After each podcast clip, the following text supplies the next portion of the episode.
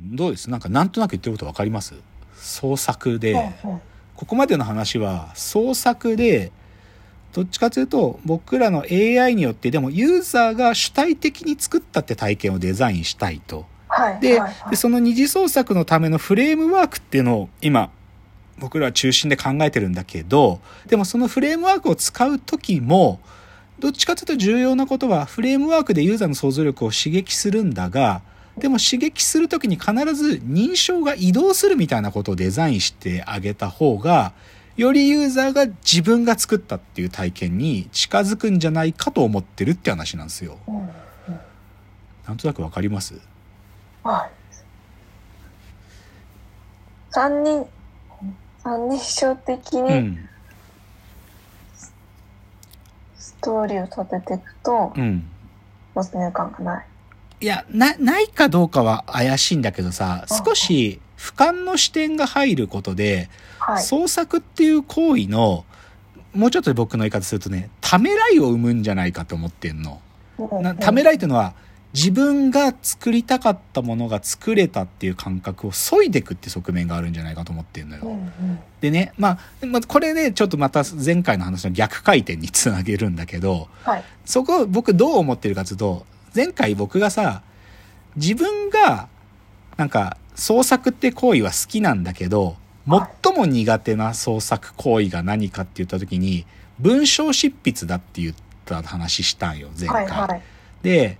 で、なぜ僕、で、しかもそれは僕は、もう、すごく筆が遅いのだっていう話をしたのね。で、で、そなんか文字数が1000字以内じゃないともう仕事受けないとも言ってたんだけど、はいで、その時になんで僕の筆が遅いかっつうと、僕がね、なんか自分が書いてるものを何度も遂行するから遅くなるんだけど、その遂行するってどういうことかっつうと、別にさ、モノローグ、日記書いてる時に僕の筆は絶対に遅くならないんで、日記は。うんだって自分の視点で書いてるモノローグだから。けど、三、なんか、文章で他の人が読むかもしれないって言った時、必ず僕の視点はさ、これ読みやすいかなとか、なんか論理が他の人にとってなんか分かりづらくないかなとかさ、そういうことむちゃくちゃ気にするんだよね。あ、つまり、モノローグで書いてたら誰の目も気にしないんだけど、どうしても他の人が見るっていう意味では、他者の視線っていう意味で三人称的な視点取り込みながら書くっていうのが遂行って作業だから、うん僕はそれすごい気にするからめちゃくちゃ遅くなっちゃうの。で、なんだけど、でも僕はさ、今から文章を書こうと思ったら、でもこの三人称的視点から逃れられないんで、どうやったって。他の人に読ますものは。だだけど、その時に、もしこれが、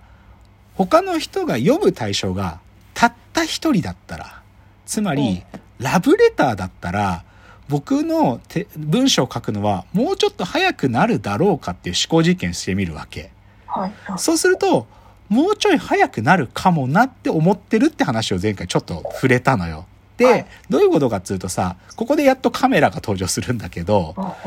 つまりさ、カメラで撮った写真ってさ、他の人が見えるようにする写真って、例えば、フリー素材の画像ってさ、はい。例えば、なんだろう、登山をとしてるところの写真、フリー素材の写真ってさ、みんなが見て登山してるっていう素材になってないと、フリー素材で登山ってインデックスつけられないじゃん。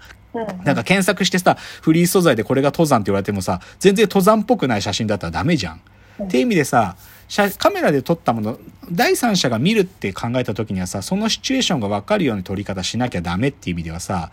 写真撮る時も三人称的視点意識するものってあるじゃない？はい。けどさ、彼女と二人だけでいてさ、で、ぶっちゃけ、彼女と僕の間にスマホただ持ってるだけで、うん。彼女がなんか嬉しそうにしてるとここう撮ってる、まあ写真ってじゃなくても映像でもいいんだけどさ、うんその時にさ、このカメラが撮ってる絵ってさ、別に誰かに見せようと思うわけじゃねえじゃん。だから二人の中のただのコミュニケーションの間にただカメラ立ててるだけでさ、はい。なんか、そもそも撮るっていう意識すらそこまで働かないっていうかさ、うんつまり、この場合僕は何言いたいかというと、二人称的位置にカメラが存在している時って、そこまでその、他の人が見るってことを意識しないから、撮るっていう行為自体が、そんななんていうのかな、障害を含んでないっつうか、うん。そういうものと思うわけ。はい。なんだけど、けどさ、最近それのトレンドはさ、僕らがスマホってものにすごく慣れたから、うん。うん。そういう風な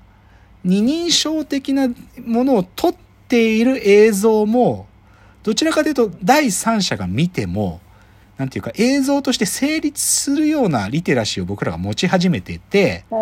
だから奥山義行が撮るネバーヤングビーチの小松菜奈の縦型動画のプロモーションビデオって、はい。あの視点を、ある意味、奥山義行の撮ってる視点を自分を付託することで、俺の彼女小松菜奈みたいなのり、なんで俺あの子と別れちゃったんだとかいうコメントが立ち上がるっつうのは、なんかある意味う、ん。二人称の視点をなんかこう媒介してるっつうか、うん三人称的な PV 映像見せられてるんじゃなくて、俺は小松菜奈の彼だったのかもみたいな錯覚を起こすよぐらい、僕らが二人称的な視点っていうのを、なんか、スマホによって復活させたんだみたいな。うん。そういうことじゃないかなって思うわけ。うん。つまり何が言いたいかというと、さっきの認証って概念で、三人称ってどうしてもこうちょっとメタ視点があるから、ちょっと遠いんだよ。けどうん、二人称まで降りてくると、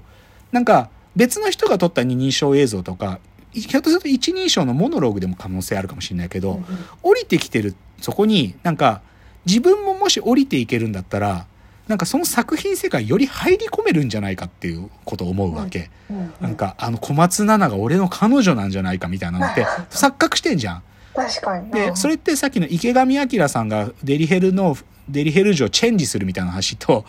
なんか似てるてなんかこの女の子気に入らねえみたいななんかうんさすごいさ俯瞰的な立場だとさデリヘルの一番可愛い池上さんが好きそうな子を選ぶとか言ってるのってなんかはいあんまりこのなんか入り込んでないんだけどさデリヘル城がいざガチャッと開けてピンポンって来てさお待たせしまして来た時うわ気に入らねえチェンジしようってすごい池上彰さんの視点入り込んでんじゃん。だからそれくらいなんか降りてってるっていう意味ではなんか作品世界への没入度が上がるんじゃないかなって思ってるわけ。っ。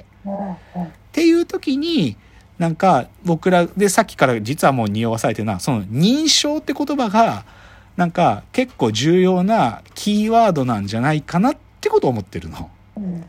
でやっとこれ前回で言ってた認証って話がここで出てくるんだけどはい。つまり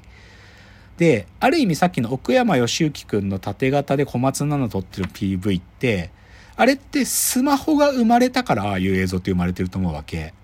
つま、りひょっとするとスマホってなんかいつの間にか生まれた一人称二人称三人称みたいなその認証っていうでもそれまでなんか僕らが固定概念のようにインストールされてたものを溶かし始めてんじゃないかと思ってんのよね僕は。うん。なんかカメラ撮ったものってどうやったって三人称的なものなんじゃねえのってずっと思ってたのがみんながあれをスマホって持ってしかもあれはなんかこうとなんかまさしく僕らのコミュニケーションの空間にただ存在するものだからカメラっていう意識のものじゃないくて撮れてるっていう意味ではなんか二人称のシチュエーションに無理くりカメラがでも幽霊化してねなんかうんその存在を主張しないで現れてるっていう意味で二人称っていうものに自然に入り込んでるとか、うん。まあ、次の話で一人称にもなんだけどそういうふうにスマホカメラをくっついてるスマホってものが認証っていう僕らの概念を蒸発させたっていうか、うん。ゆ誘拐させたって僕は思ってんの。はいなんか一人称二人称三人称みたいななんかある意味僕らが前提と思ってたなんか認証みたいなものは実はもっとこう曖昧なものだったんだってことうんうに再発見させるものがスマホなんじゃねえかって思ってんのよね。うん。で、で、前回の話もうちょっと足すと、で、はいで僕が例えば、 Zoom の話した時も、でも、 Zoom ってのもまたちょっと違う認証を僕らに突きつけててうん、なんか、自分が映ってる画面見て喋るんだけど、はい。その時に、自分を見てるっつうのもまたなんかこれは示唆的だと思うわけ。うん。5人のなんか一緒にミズームミーティング参加してる人の顔が5つ並んでる時に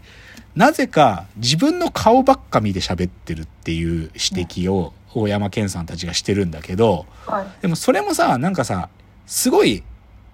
なんつったらいいのかな。ナルシストって意味でキモいっていうわけじゃなくて、変だなって思うよね。なんかさ、うん。自分で自分の顔見て喋るってどういう行為なの？究極的にはさ、でもさ、鏡持ち込んでさ、鏡見て私って綺麗ねって言ってる女の子はなんか、かつてやばいなと思ったわけじゃん。けどさ、でもその鏡が複数並んで他の人の顔も一緒に並んでたらさ、はい。他の人の顔見れば普通にただの、となんていうかおしゃべりなのに、でも、そのイインターフェース見させられた時、なぜか自分の顔見てるって結構変なことだなと思うんだよね。第三者たちに向けてプレゼンテーションしてんのに、でも一番見てるのは自分の顔なんだよね。なんかこれってさ、なんか、三、まあ、無理くり今日の話で言えば三人称的シチュエーションで喋ってるにもかかわらず、見てるのは自分っていうさ、すごいモノローグなことやっててキモいんだけど、はいでも、それが、でも、 Zoom っていうのが、なんかこれだけ定着しちゃった時に、僕らが、なんか、実は三人称的振る舞い見てる時に最も気にしてるのは自分の写りだったみたいなことをうさ、すごくこう暗示する何かだな、とかも思うしね。はあはあ。と、もう一つあるとすると、ゲーム実況って話も若干したけどさ、ゲーム実況っていうのもなんか不思議な行為でさ、だって、普通ゲームって自分でプレイするものだったわけじゃん。けどさ、誰かがプレイしてるものを見るんだよ。見てる人って。ゲームじ、ゲーム実況の配信者がやってるのを見るってさ、ゲーム世界があって、それを、そのゲームしてるプレイヤーがいるときに、それをもう一個後ろの態度から見るんだよ。うん少しこれって少しさっきの論理と逆のこと言っててさ、メタをもう一個メタの方に引っ張り上げるみたいなことやってんだよね。はいはいはい。うん、そういう不思議も、でも、なんていうのかな、カメラってものがついてゲームをしてるところを撮るみたいなことが生まれてるから起きてる。あ、時間来ちゃった。